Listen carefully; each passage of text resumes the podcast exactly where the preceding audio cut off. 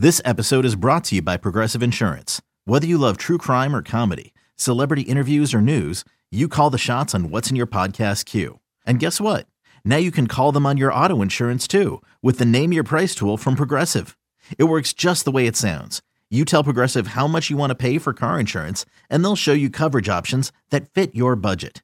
Get your quote today at progressive.com to join the over 28 million drivers who trust Progressive. Progressive Casualty Insurance Company and Affiliates. Price and coverage match limited by state law. When you need mealtime inspiration, it's worth shopping Kroger, where you'll find over 30,000 mouthwatering choices that excite your inner foodie. And no matter what tasty choice you make, you'll enjoy our everyday low prices, plus extra ways to save, like digital coupons worth over $600 each week. You can also save up to $1 off per gallon at the pump with fuel points. More savings and more inspiring flavors make shopping Kroger worth it every time. Kroger, fresh for everyone. Fuel restrictions apply. This is the stinking truth. Why we're before we get started, like you know that I called a game in Chicago yesterday. It was chilly, you know, it's cold.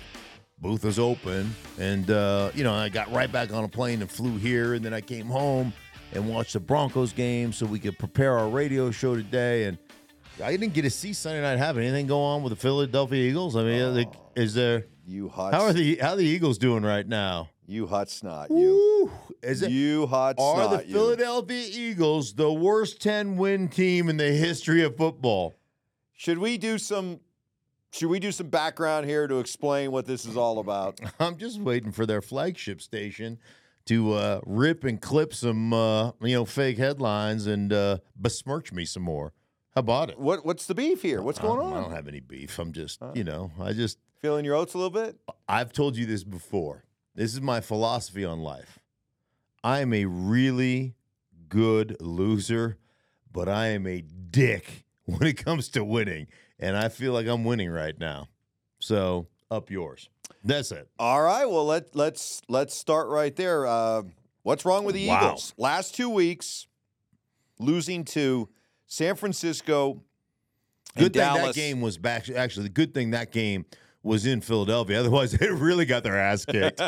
Holy Moses. I mean, San Francisco just, you want to talk about kicking a dude when he's down. All right, so That's last the two old- weeks. That's the old, remember the old comic books that had the, uh, you know, the, the, the story in the background, the, like the, the Atlas thing, you know, and he kicked sand in the nerd's face and then the nerd went in and lifted and got all big. The, the problem is the nerd's not lifting right now. They Well- need to get the nerd in the weight room. Well, the Nerds have been outscored seventy-five to thirty-two last Wow. two weeks. Wow. So what's wrong in Philly?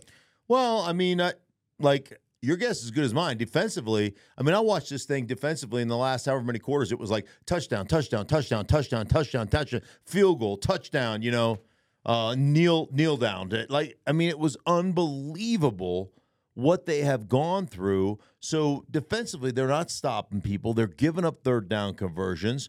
Um, they're creating or they're giving up the ball on fumbles. They they had a couple of fumbles uh, against the Cowboys yesterday, and you know the Cowboys' offensive line matched up pretty well with the Eagles. Your big defensive front, and and I thought they smashed them a little bit. So yeah, a lot of the turnover issues. That that team is just does not feel completely connected right now. And you know, I did. I did fly, so I went through and and tried to catch as much of that game as I could. Um, this morning I went through some of it, but uh, turnovers and giving up big plays, and um, I, I, tell you what, um, I don't know that they've been exposed, but when they've played really solid teams that aren't afraid that can match them with physicality, boy, they've gotten pushed around, and they got pushed around in that game. Yeah, this, the the Dallas loss it would, wouldn't bother me as much because you've said this before as a player that sometimes, especially on the road, you walk into a Mm-hmm. situation where you're like, I do believe we're going to get our ass kicked tonight because Right. just you can just sense that the emotion of the Yeah, team you're, there. you're playing. Yeah, sure. But that that San Francisco loss is still the one that kind of carries the stench, right? Well- the Dallas one's kind of forgivable. Yeah, the San Francisco one was a big matchup, and San Francisco just, I mean, literally beat you down. I mean, they physically wore you out. That's the thing that concerns me more than anything else, Mike, is this was a football team going back to last year that I always told you Like, how do you want us to beat you? Because we can out finesse you, we can out physical you. In the run game, we can go straight downhill, we can go gap scheme, we can go duo, we can go wide zone, we can pin and pull, and we're athletic enough to get to the edge. We'll just beat you any way we want. And not only running the football, but also the quarterback run stuff. And you know, I, I will tell you this: it's really hard. You lose a Super Bowl. They always talk about that Super Bowl, right? The Super Bowl hangover. But you know, you think about what you lost. You lost Jonathan Gannon, your defensive coordinator, who everybody in Philly hated, right? Like, how do you how do you feel about Jonathan Gannon now? Would you like him back now? Because defensively, you haven't been very good. And then you also lost Shane Steichen.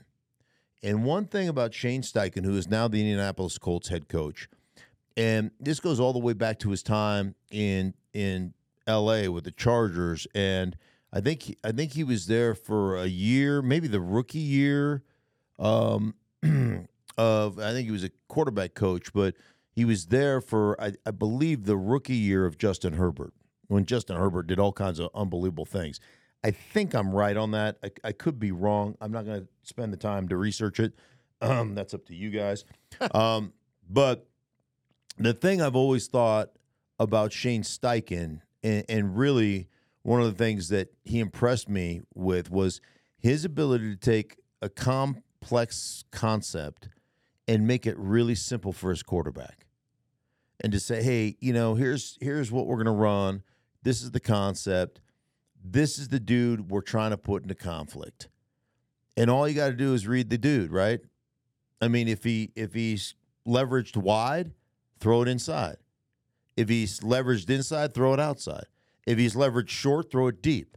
If he's leveraged deep, throw it short. You know, it's it's that he, he he seems to have a way to make it as simple as that. Hey, if you get single high safety, we got access to the outside. You got two high safeties, we got access in the middle and like take this quarterback and take this complex route combination and say here's what we're going to do based upon you know the look we get. And you lose two coordinators that have that connection with the football team two new guys come in and you know you can i mean everything's going to be tweaked. There's going to be certain nuances to each and every play that are different and certainly for the philadelphia eagles it it it feels it just feels different it's Kaley Cuoco for Priceline. Ready to go to your happy place for a happy price? Well, why didn't you say so? Just download the Priceline app right now and save up to 60% on hotels. So, whether it's Cousin Kevin's Kazoo concert in Kansas City, go Kevin, or Becky's Bachelorette Bash in Bermuda, you never have to miss a trip ever again.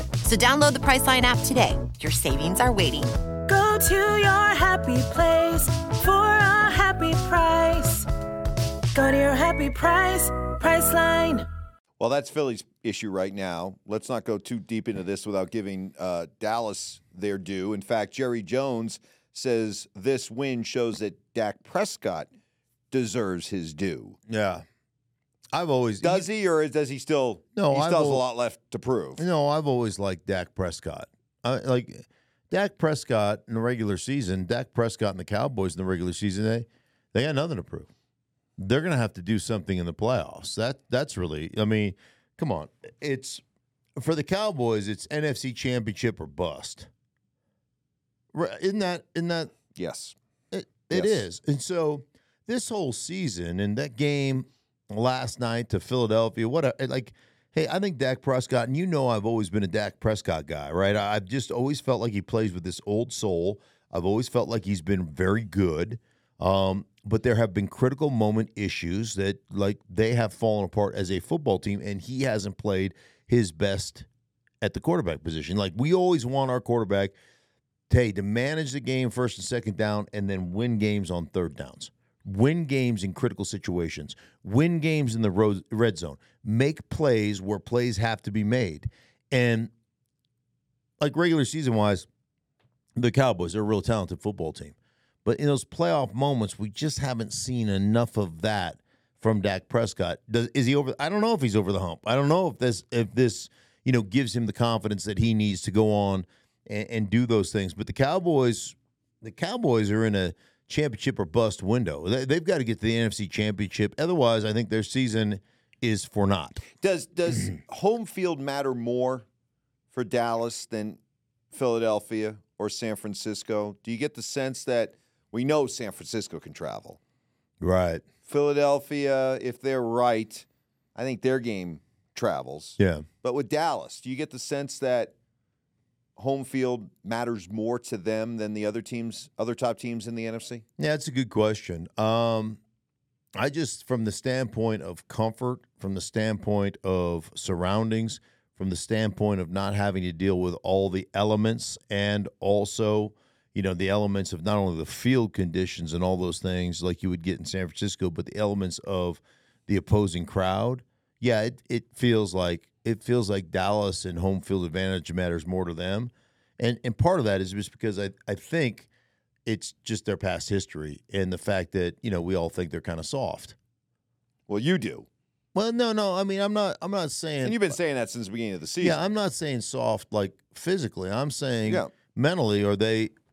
You know, can they overcome potential disaster? Uh, and and in every game, you have those you have those momentum moments, and you have those swings, um, and it and it really comes down to how do you handle those things, and can you stay calm, and can you can you press through those things when they happen to you? So your updated NFC power rankings at the top. Who you got? Um, San Fran is number one. Mm-hmm. Then it would go Dallas, number two. Big margin, not so big margin Not, not a huge margin. No, I think. And then I think you drop down a couple notches and you got to go, you got to go Philly. You got to go, wow. You got to go Philly. You have to go uh, Detroit. Although they're, Mm. yeah, I mean, but Philly and Detroit right now are both they're both scrambling. Is there anybody in the wild card race that I think, you know? Oh, I'm telling you what. Yeah, go here's ahead. here's the crazy Go ahead, talk about them. I know where you're going. thing. The Green Bay Packers. Yeah. The Green Bay Packers right now. So I'm talking to. I'm on the sideline, uh, pregame before before uh, Detroit and, and Chicago that I called yesterday, and I'm talking to a, a defensive coach of the Detroit Lions, and you know we start talking about Green Bay, and he says, "Listen, man, Green Bay is a good team. Green Bay is a like they, they are they are coming on," and he goes, and it's not even just Green Bay; it's that quarterback.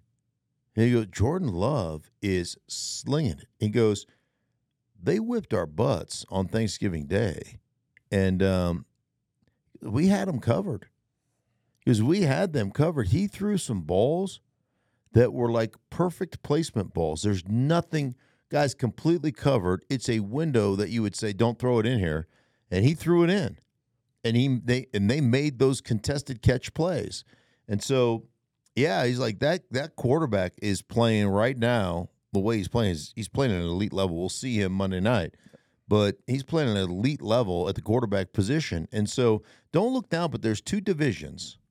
There's two divisions right now that here toward the end of the year, those last four games could swing. You could see Green Bay catching Detroit. Now they've already played them twice, right? So they're not going to play head to head.